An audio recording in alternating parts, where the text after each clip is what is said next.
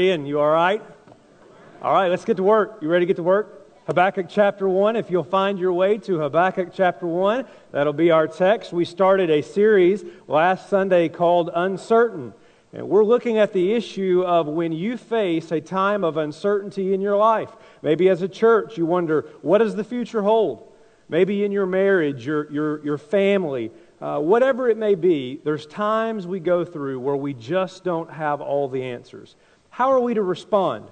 What are we supposed to do? And the book of Habakkuk in the Old Testament gives us some answers to how we are to approach the uncertainties of life. And so we're going to look at Habakkuk chapter 1, beginning at verse 12, and we'll get down into chapter 2 today also. I'm going to ask if you're able to stand to please do so for the honor of reading God's Word. This is our weekly reminder that this word comes with the very authority of God. Habakkuk chapter 1, beginning at verse 12, this is God's word to us. Are you not from everlasting, O Lord my God, my Holy One? We shall not die. O Lord, you have ordained them as a judgment, and you, O rock, have established them for reproof. You who are of purer eyes than to see evil and cannot look at wrong, why do you idly look at traitors and remain silent when the wicked swallows up the man more righteous than he? You make mankind like the fish of the sea, like crawling things that have no ruler. He brings all of them up with a hook and drags them out with his net and gathers them in his dragnet, and so he rejoices and is glad. Therefore, he sacrifices to his net and makes offerings to his dragnet, for by them he lives in luxury, and his food is rich. Is he then to keep on emptying his net and mercilessly killing nations forever? I will take my stand at the watchtower and station myself on the tower, and look out to see what he will say to me, what I will answer concerning my complaint. And the Lord answered me. Write the vision, make it plain on tablets, so he may run who reads it. For still the vision awaits its appointed time. It hastens to the end. It will not lie. If it seems slow, wait for it. It will surely come. It will not delay. Behold, his soul is puffed up. It's not upright within him. But the righteous shall live by his faith. This is God's word. Would you pray with me? Father, I ask now that your Spirit would come and lead us into truth. There are so many people here today that need not only hear, but receive your word. Would you plant it now in our hearts for your glory? In Jesus' name, amen. You may be seated.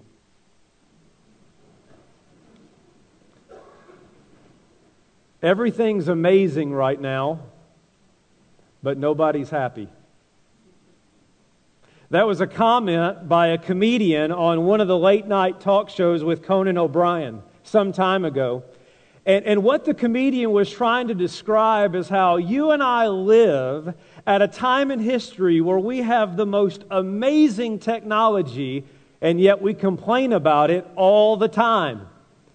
He said, for instance, quote, when I grew up, we had a rotary phone. How many of you, show of hands, remember the rotary phone? Anybody still have one? Don't admit that, okay?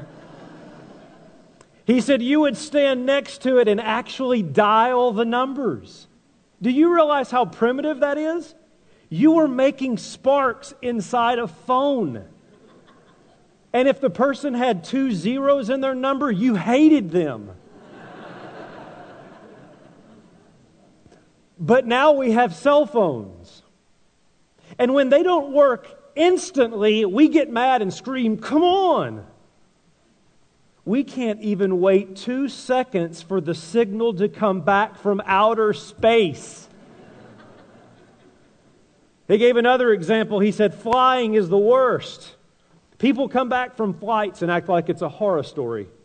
It goes like this It was the worst day of my life.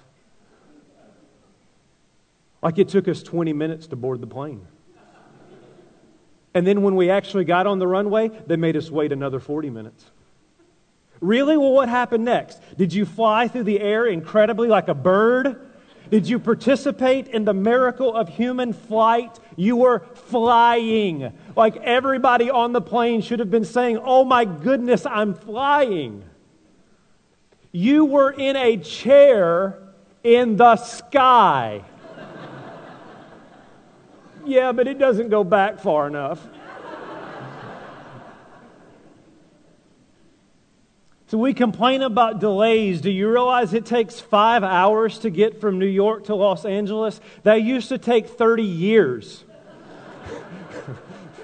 you used to have children on the way, and you would arrive with a completely different group than the one you started with. We laugh at those kinds of things because it's true. You and I have been programmed to want it quick, want it fast. We're like that little girl from Willy Wonka, you know, we want it now. And advertisers know this. That's why they promise you subs that are freaky fast. and oil changes in under 15 minutes. And cell phone service that's faster than any other because they know that every one of us in this room is likely living life in a hurry. It's like that, that old country song by Alabama. I'm in a hurry to get things done. I rush and rush until life's no fun. But all I really got to do is live and die. But I'm in a hurry and I don't know why. Anybody relate? Like confession time. A few hands went up. Yeah, I admit it. Like you have more things to do than you have time to do it. You get impatient with your kids, impatient with your spouse. The waitress takes too long. The line at the grocery's too long. The internet speed's too slow. And that person in front of me on the road won't hurry up. Grandma. Because every one of us in this room has an area in your life where you think you shouldn't have to wait. And the problem is, if we're not careful, that attitude will spill over into how we approach God. It has for Habakkuk. You see, he's not frustrated and impatient with daily inconveniences like grocery lines or cell phone service. He's impatient with the creator of all things.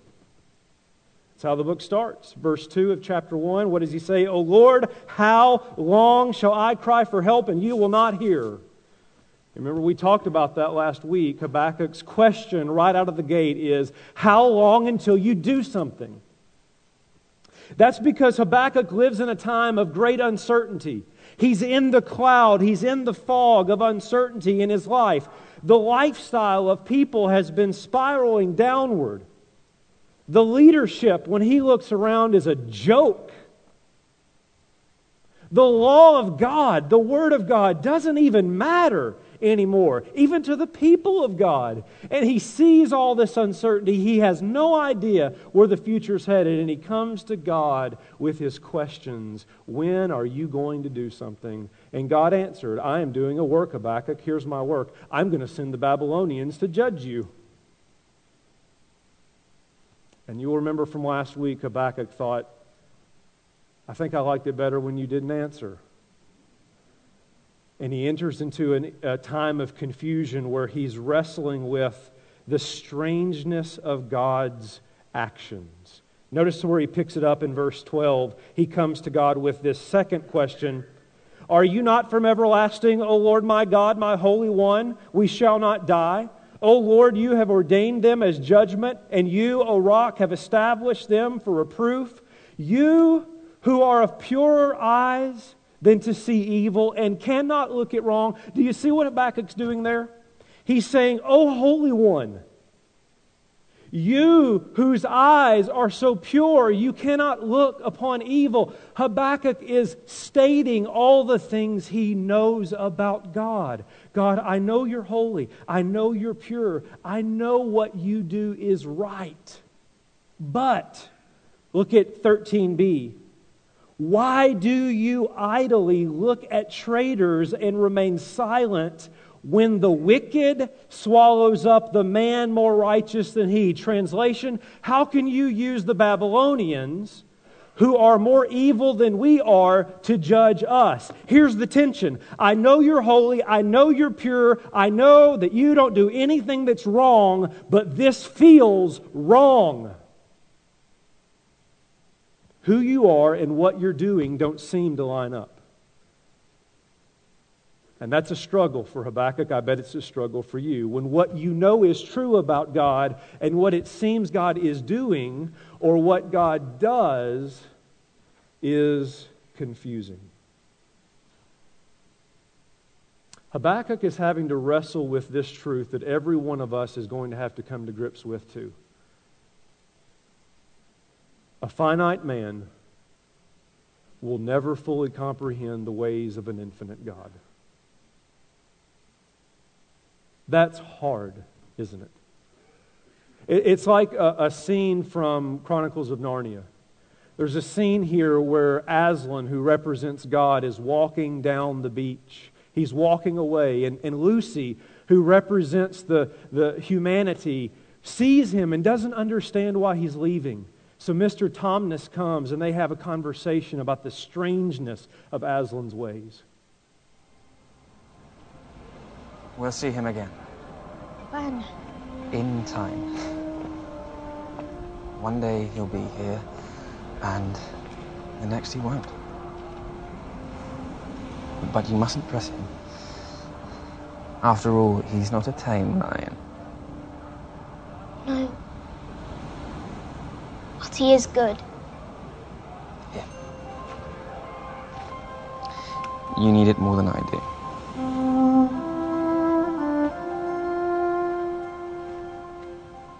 That's exactly what Habakkuk has to learn.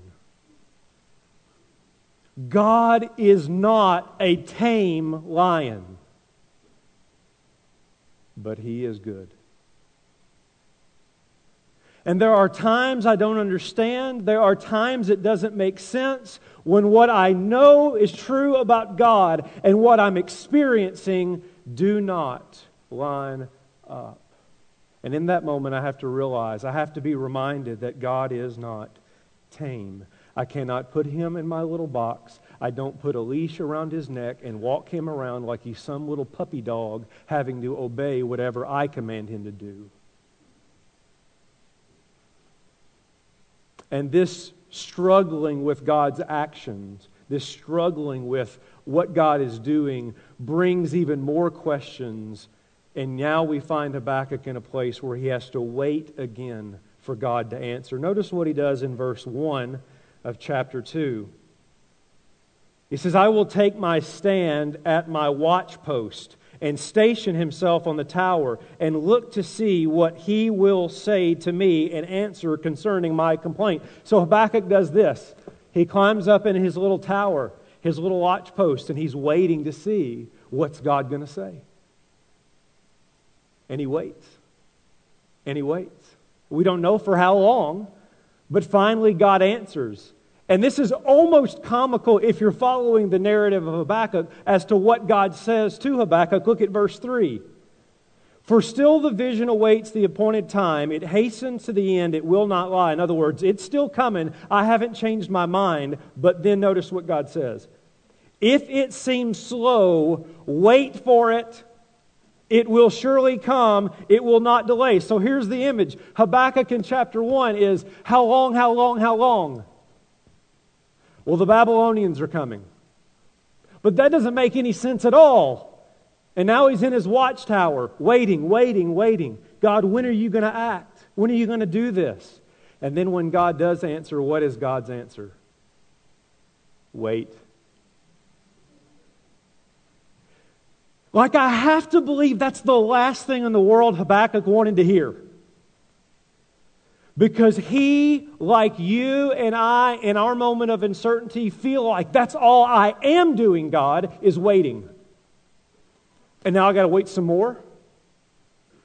I don't understand why I have to wait. It's like the, the kid, you can relate to this, in the back seat of the van on the family vacation. How much longer? Five more minutes. How much longer? Five more minutes. Are we there yet? Are we there yet? I, I saw this comic strip one time that I thought was so appropriate. It says here, you got mom and dad in the, the front seat, and it says, No, we're not there yet. Daddy has to reverse off the drive first. We're not even out of the driveway and we're already asking, are we there yet? That's what Habakkuk is doing. When are you going to do something? And then yet your answer to me is, you're going to have to wait. Don't you hate? Like, can anybody like feel Habakkuk's tension here? Like, I know I've been there, and that's not what I want to hear. But here's the reality, Berean. Listen, if you read your Bible, and I hope that you will, what you're going to find is unlike our culture, God thinks it's a good thing for his people to wait. And that goes against everything we're programmed to do in this culture, isn't it? But in the Old Testament, you see it everywhere. God gives promises, and many of them died without seeing those promises fulfilled. They were waiting for them. Jesus comes, the disciples are convinced that he's going to establish the kingdom of God on earth right now, politically and socially. After Jesus dies and is resurrected, he overhears on the road to Damascus, on the road to Emmaus, the disciples saying, "We thought he was going to restore Israel. We thought it was going to be now." In the New Testament epistles, you have churches that are in a tizzy because they're all concerned, when is the Lord coming? When is the Lord coming? And Peter has to write in 2 Peter chapter 3, they'll say, Where is the promise of his coming? For ever since the fathers fell asleep, all things are continuing as they were from the beginning of creation. In other words, people are going to say, When is it? When is it? When is it? When is it? And Peter has to say, Chill. Don't overlook this fact, beloved that with the Lord, one day is a thousand years, and a thousand years is as one day. Now, you need to, you need to note this the Lord is not slow to fulfill his promise. Look right here, Berean, right here, right here. When you're going through a time of uncertainty, the first thing you need and the last thing you want is patience. And yet, that is precisely what God is calling us to do wait. And the reason we struggle with that is because we have a tendency to think that patience is a character trait. How many of you have ever heard people talk like this? My wife is really patient. Or my dad is, he's not a very patient man. What's going on in that? It's, Patience is either something you have or something you don't have. The problem with that is the Bible, because the Bible says that patience isn't a character trait, it's a sign as to whether or not the Spirit of God is in control of your life. That hurt, didn't it? For the fruit of the Spirit is love, joy, peace, Say it. Patience. When you don't walk by patience, it's because you're walking according to the flesh, not according to the Spirit. Anybody like me kind of cringe when you read that list and get to patience and think, can I just erase that out of my Bible? Why is that? Because we all suffer with something that Tim Keller beautifully calls assumed omniscience. Omniscience is the idea of being all knowing. And assumed omniscience is this we assume we know how things should be going. We, and, and we wouldn't like to admit it that, like, we're omniscient. We wouldn't say it that way, but deep down inside, we think we have or should have all the answers. It's why James writes in James chapter 4 and verse 13, he says, Come, you who say, Today or tomorrow, we'll go into such and such a town, spend a year there, trade and make a profit. So, so what's the point? I'm going to go here and I'm going to do this, and I've got my little laminated, uh, you know, vacation plan, and it's on the refrigerator, and we're going to follow my schedule to a T. Anybody like that? We're going to go here, we're going to do this. I've got it all planned out. But what does James say? The most horrifying thing he could say to many of us, yet you do not know. And that's a hard pill to swallow. What you should say, James tells us, is this If the Lord wills, we will live and do this or that. Some of you are unsettled right now. You're anxious. You're freaking out because something you think should have already happened in your life hasn't happened yet. You should be pregnant by now. You should be married by now. You should know where your life is headed by now. Your marriage should have made more progress by now. You should be further along financially by now and you're so frustrated because you think, I know X ought to be happening, and it hasn't happened yet, and it's driving you crazy. But here's the truth, dear friend. Sometimes you're in chapter two of your story, assuming you already know how it's going to end, but you don't know. The good news is God does. And if we're willing to submit to Him, to His will, to His way, to His plan, we can find hope in the midst of our uncertainty. It is a deliberate act of submission to say, I don't know, but God does. And I'm okay with that. And the perfect example we have of this is when we look at the Garden of Gethsemane. Jesus facing the uncertainty of facing the cross, the wrath of the Father being poured out on him because of the sin of mankind.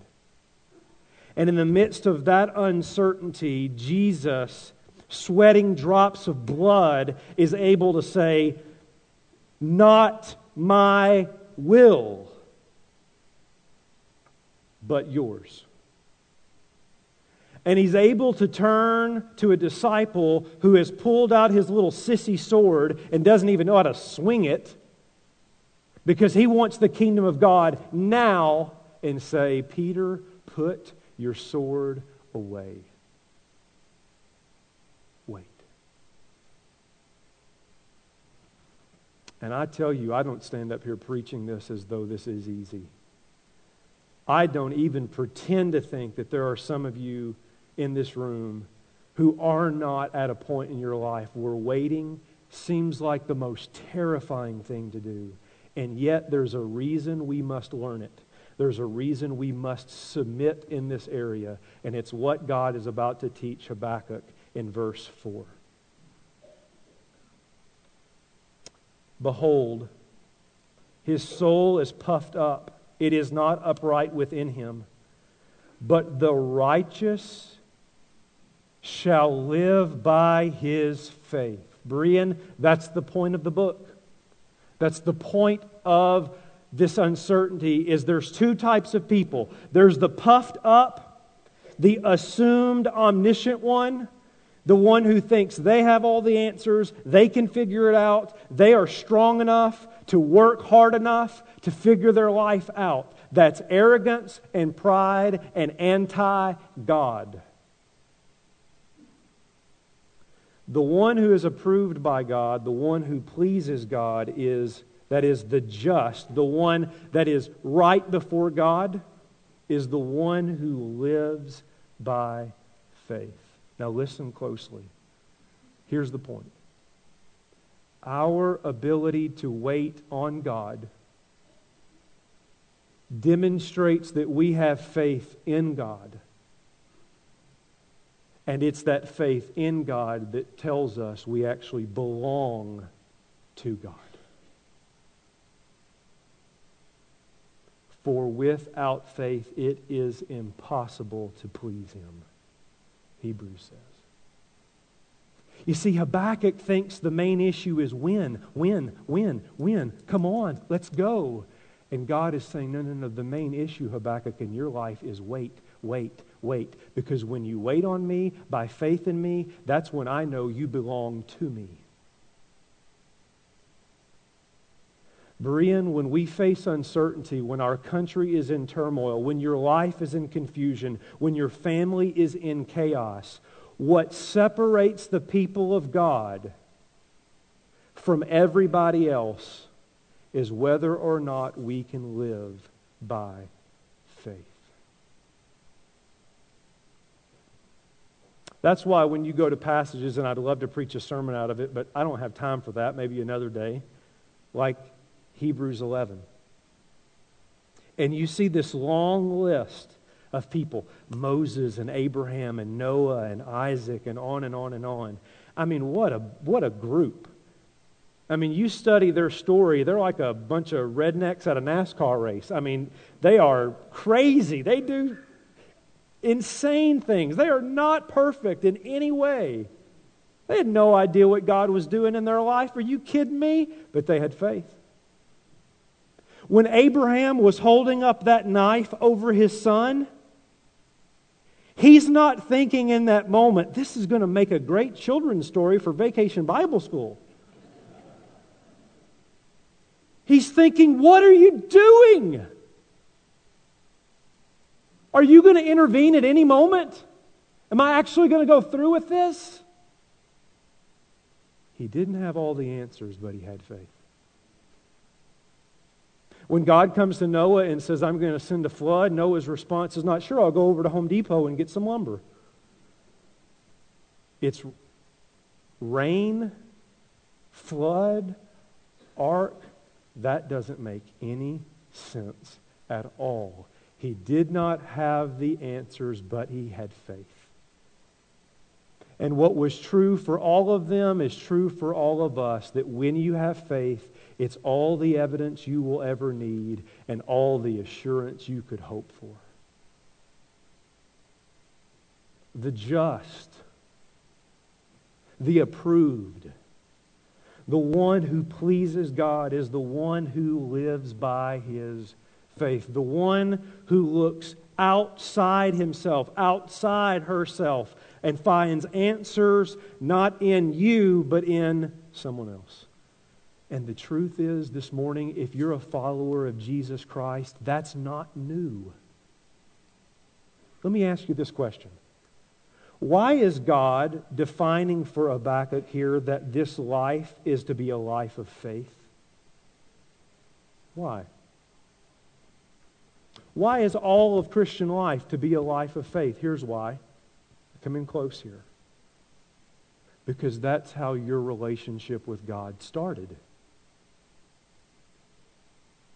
Think about it. When, when you became a Christian, if you're here and you're a Christ follower, how did you become a Christian? And if you're not a Christian, listen to this because here's how you can become a Christian. You know how you became a Christ follower? I'll tell you how you became a Christ follower if you're a Christ follower. You came to the point in your life where you said, I don't have all the answers. I can't save myself. I can't do enough. I can't do enough to be right with God. So, what I have to do is trust that what Jesus did on the cross in dying for my sins and being raised on the third day, that that was enough for me. I believe it, I trust it, I receive it. That's how you were saved. That's how this morning you can be saved if you would have faith and believe in Jesus for the first time. Now, here's my question. Here's my question. If you were willing to do that with your eternity, then why aren't you willing to do that with your now? If you were willing at the beginning of your coming to faith in Jesus and, and, having a relationship with God, if you were willing to say, God, I think you're big enough that I can trust you with my eternity,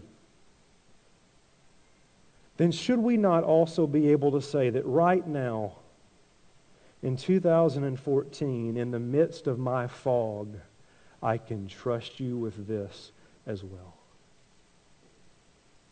You see, that's why the Bible in the New Testament takes Habakkuk 2 4, the just shall live by faith, and runs crazy with it because it's at the essence of the gospel. For we were saved by grace through faith. Romans 5 1, having been justified by faith, we have peace with God. Galatians, we know that no one will be justified by the works of the law, but by faith in Jesus Christ. Faith is what brought you a relationship with Jesus, and faith is what defines your relationship with Jesus. So, this morning, what, what I'm asking you to do is to submit. And it's hard, folks. It's hard. But to submit and say, I admit I don't know. I don't know.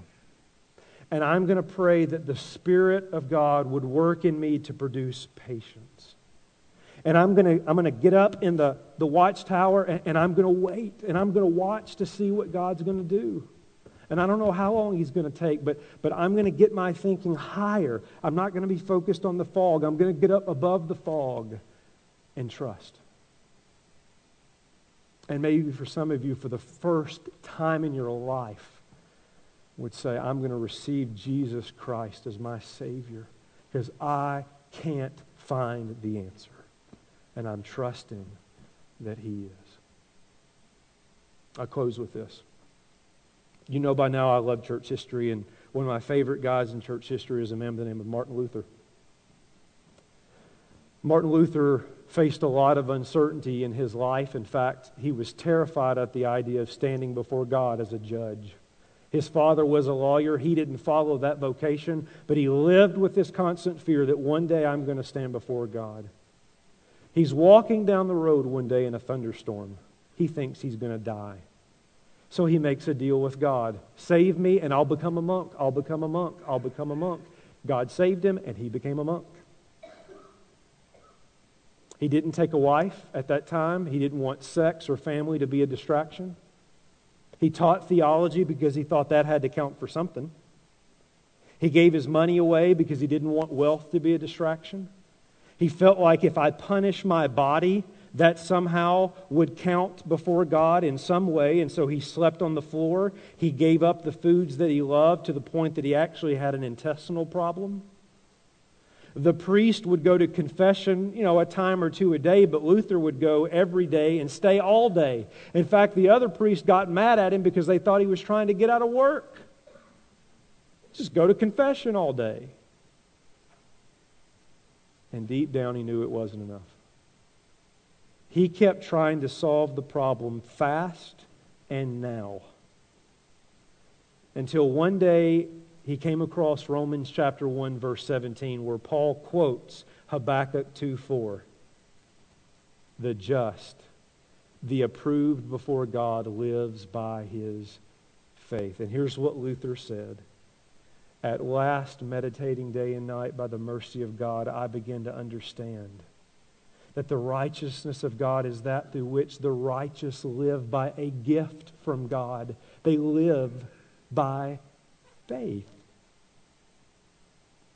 And he said, Here I felt as if I were entirely born again and had entered paradise through the gates that had been flung open.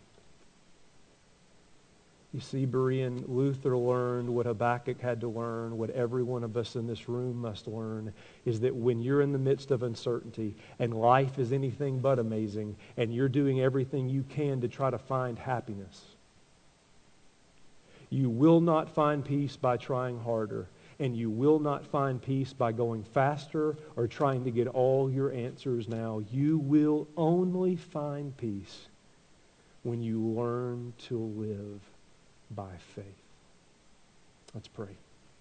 Our heads are bowed, our eyes are closed. God, I pray that your word would penetrate our hearts this morning. I pray for that family, that marriage, that person right now that it's in the midst of uncertainty. They don't know what's going on. And I pray, Lord, that you would take these words this morning and speak to them right now. Help them be transformed from a person who wants it now to a person who's willing to wait by faith in the one who knows better than we do. So, Lord, as we sing, as we hear and listen to this song, I pray, God, that we would be ministered to by your Spirit. For your glory, we pray. Amen.